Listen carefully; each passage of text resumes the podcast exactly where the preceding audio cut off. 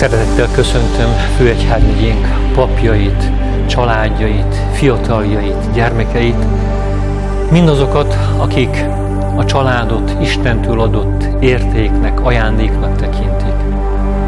Ismét arra készülünk, hogy a házasság hetének kapcsán arról elmélkedjünk, mit jelent számunkra ez az isteni ajándék. Milyen nagy méltósággal ruház fel bennünket a Jóisten, amikor létbe szólít, amikor élettel ajándékoz meg, amikor kapcsolatra teremt, amikor szeretetre rányítja a szívünket, és amikor belé ülteti szívünkbe a vágyat a szeretet után, és azután, hogy mást szolgálva, másikat szolgálva, egy életen keresztül, Istenben elkötelezve, ezt az isteni szeretetet jelenítsék meg. Örömünnepre készülünk ezekben a napokban. Ünnepelni azt, amit Istentől kaptunk, ünnepelni az emberi létet, amely örök életre szól. Ünnepre készülünk, és ez igaz akkor is, amikor látjuk, hogy társadalmi körülmények, ideológiai küzdelmek nem teszik könnyűvé a család családként való ünneplését, vagy éppen a család értékként való megjelenítését fiataljaink, gyermekeink számára. Az ünnep adjon erőt, adjon bátorságot ahhoz, hogy Istentől alkotott közösséget a remény közösségeként tudjuk fölmutatni társadalmunkban. Sokszor, amikor hivatásról gondolkozunk, vagy éppen keresztény küldetésünket akarjuk megfogalmazni, Szinte dolgokról, cselekvésekről, módszerekről elmélkedünk és gondolkodunk. Ezek segíthetnek. Valójában az örömünk az, ami evangelizál. Nem számon kérhető, nem megkérdőjelezhető. Kívánom, hogy a házasság hetének a rendezvénysorozata, programjai, alkalmai ezt az örömöt és ezt a reményt erősítsék mindannyiunkban. La musica! La musica! música.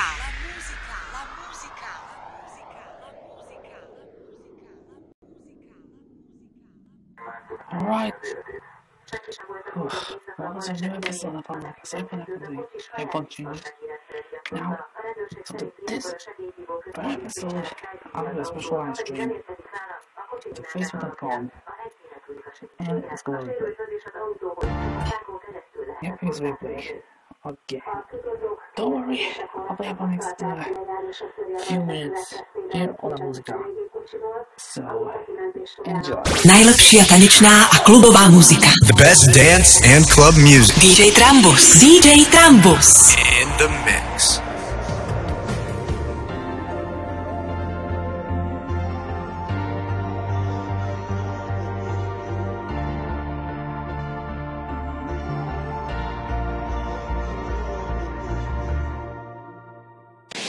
La musica. a évi házasság hete alkalmából szeretettel üdvözlök minden kedves nézőt és hallgatót. Gerber Zsuzsa vagyok, mentálhigiénés tréner, párkapcsolati kócs. Közel 40 éve vagyunk együtt a férjemmel, négy gyermeket neveltünk fel, és hamarosan megszületik a 11. unokánk. Hogyan alakítsunk ki időtálló házasságot, időtálló alapelvekkel? Az előadásomhoz segítségül hívom Stephen Covey, amerikai szervezetfejlesztési professzor munkásságát. Könyve, a kiemelkedően eredményes emberek hét szokása arról szól, hogyan tudod magadat és a kapcsolataidat sikeresen menedzselni. A könyv a megjelenése óta a világ 25 legbefolyásosabb menedzsment könyvei közé tartozik. A mű azért lett ennyire népszerű, mert olyan általános, időtálló alapelvekre épít, amelyekkel kiegyensúlyozott és eredményes lehet az életünk. Úgy a szakmai, mint a magánéletünk. Módszerét szokták a 21. század humán operációs rendszerének is emlegetni, mert kiváló eszközöket nyújt a personális és interpersonális készségek fejlesztéséhez. Kavi felismerte, hogy nem elég csupán a cégvezetőknek tanítani az új szemléletet. Érdemes szélesebb körben is terjeszteni a módszert. Így indult el az iskolákban is a hétszokásra épülő életre való program. Kavi számára legalább annyira fontos volt a család, mint a szakmai élet. 50 évig élt boldog házasságban és feleségével, kilenc gyermeket neveltek fel. Ezért a hétszokás módszert kidolgoztam magánéletre is. A 2023-as évi házasság hete egyik könyvének választotta a Kiemelkedően eredményes házasságok hétszokása című könyvet, aminek főbb gondolatait fogom ismertetni a következő órában.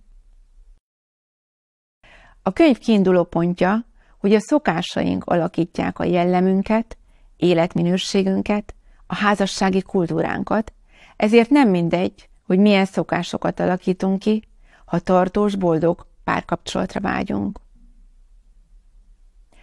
A jelenlegi krízisek, a Covid, a háború, az energiaválság sok új kihívás elé állítják a párkapcsolatokat, amelyekben az elmúlt évek során amúgy is sok változás történt a korábbi évszázadokhoz képest.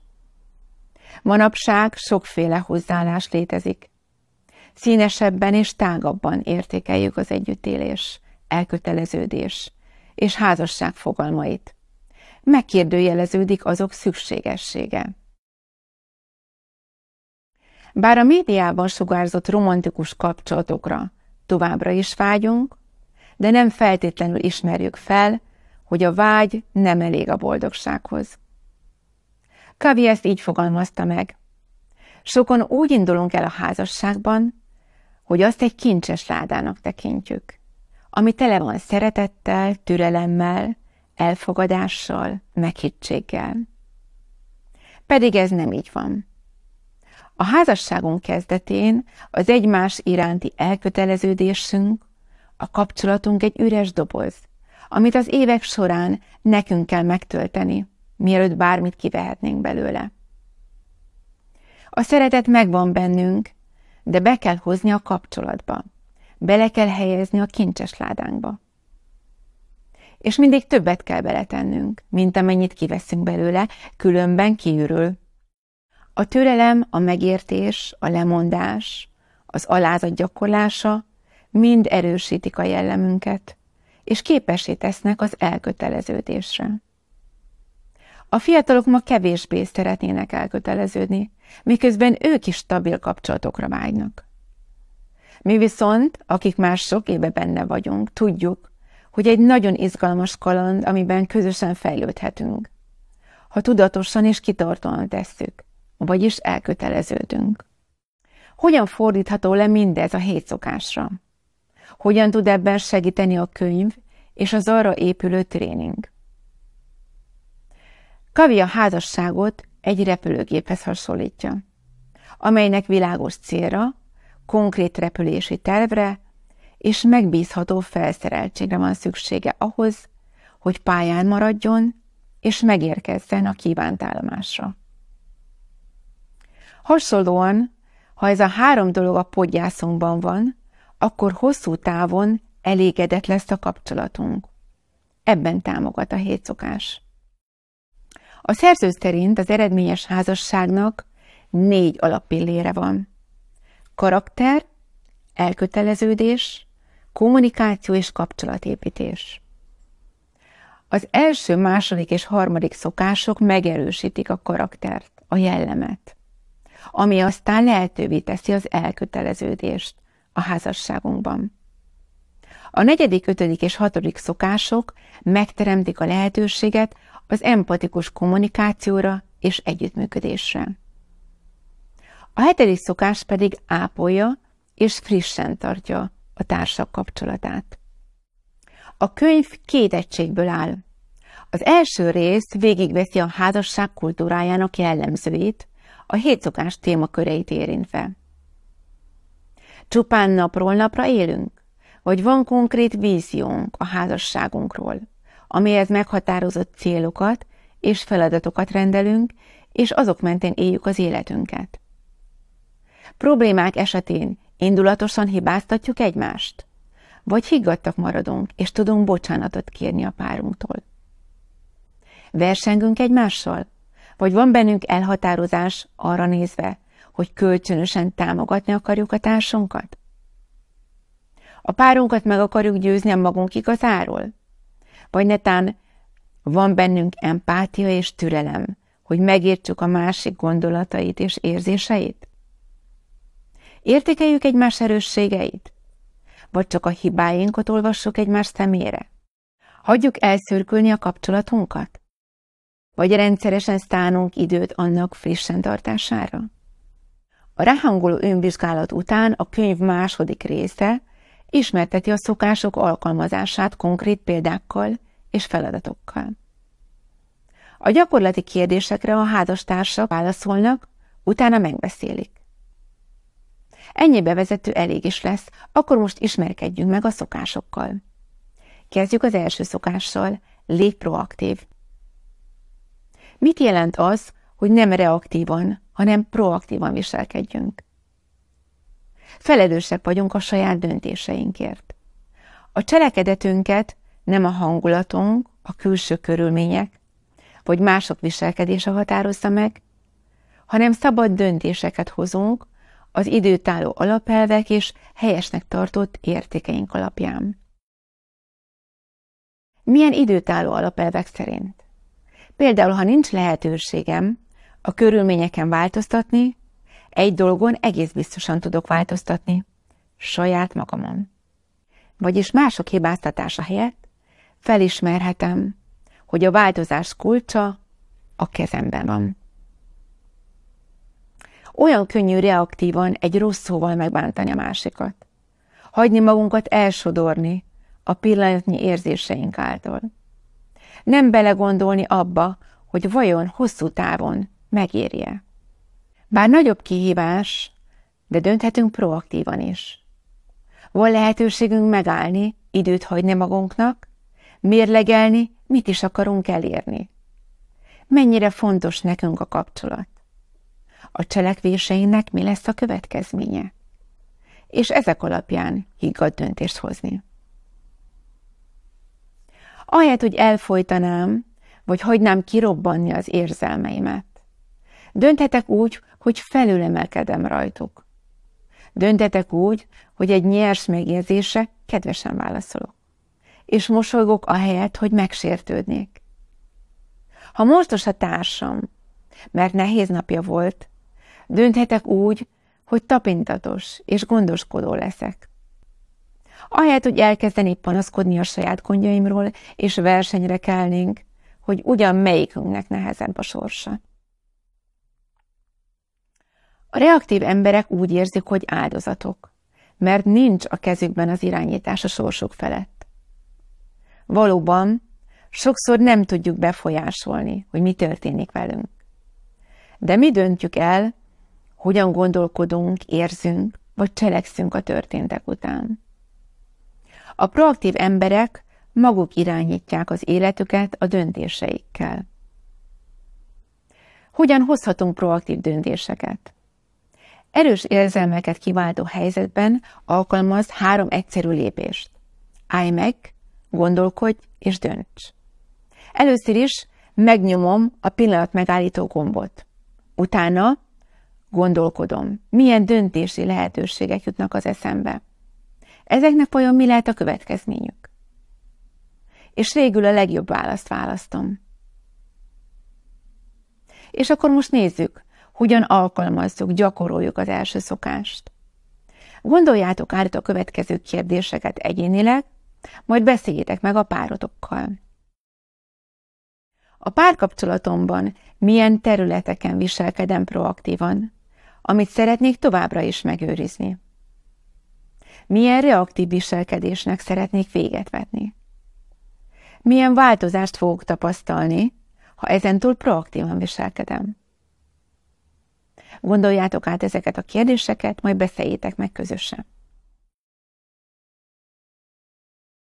És akkor térjünk át a második szokásra. Tudd előre, hova akarsz eljutni. Ez azt jelenti, hogy magunk alakítjuk a saját jövőnket. A házas felek megalkotnak egy elképzelést a közös életükről, és ennek mentén rendszeresen célokat tűznek ki. Tehát az első szokás azt mondja, hogy legyünk proaktívak. Felelősek vagyunk önmagunkért, gondolatainkért és tetteinkért, nem vagyunk a körülmények áldozatai. Magunk alakítjuk az életünket. A második szokás viszont azt javasolja, hogy alkossunk egy világos képet önmagunkról, értékrendünkről, közös elveinkről és céljainkról. Bizonyára te is raktál már ki puzzle Elővesszük mind az ezer darabot, és szétterítjük a nagy asztalon. Aztán megnézzük a doboz tetején a képet, hogy vajon mit is kell kirakni. De nincs rajta kép. Akkor hogyan fogjuk összeállítani a kirakóst? Ha csak egyetlen pillantást vethetnénk rá, ugye már az is elég lenne. Most gondoljunk kettőnk kapcsolatára, és annak ezer részletére. Tiszta kép lebeg előttünk arról, hogy milyennek szeretnénk látni a házasságunkat. Egy év múlva? Öt év múlva? Vagy esetleg 25 év múlva? Vagy fogalmunk sincs róla? Az első szokás kimondja, hogy vezető vagyok az életemben, és nem utas. A második szokás pedig leszögezi, hogy mivel mi vagyunk a vezetők, nekünk kell eldöntenünk, hogy hova tart a kapcsolatunk. Ennek a mentális alkotásnak a legmagasabb rendű formája, amikor írunk egy küldetésnyilatkozatot, amit aztán bekeretezünk, és az otthonunkban egy jól látható helyen kifüggesztjük. Emlékeztetni fog bennünket az egymásnak tett ígéretünkre, hogy jóban, rosszban, hűségben és szeretetben kitartunk egymás mellett. A küldetési nyilatkozat olyan, mint egy alkotmány, amelyet útmutatónként használunk. Kifejezi a családunk céljait és értékeit, segít az alapvető döntések meghozatalában, és lehetővé teszi, hogy a jövőnket az elveink szerint alakítsuk. A küldetési nyilatkozatot sokféle formában elkészíthetjük. Lehet egészen hosszú, vagy csak egy rövid dal vagy versrészlet. La musica. La musica. La musica.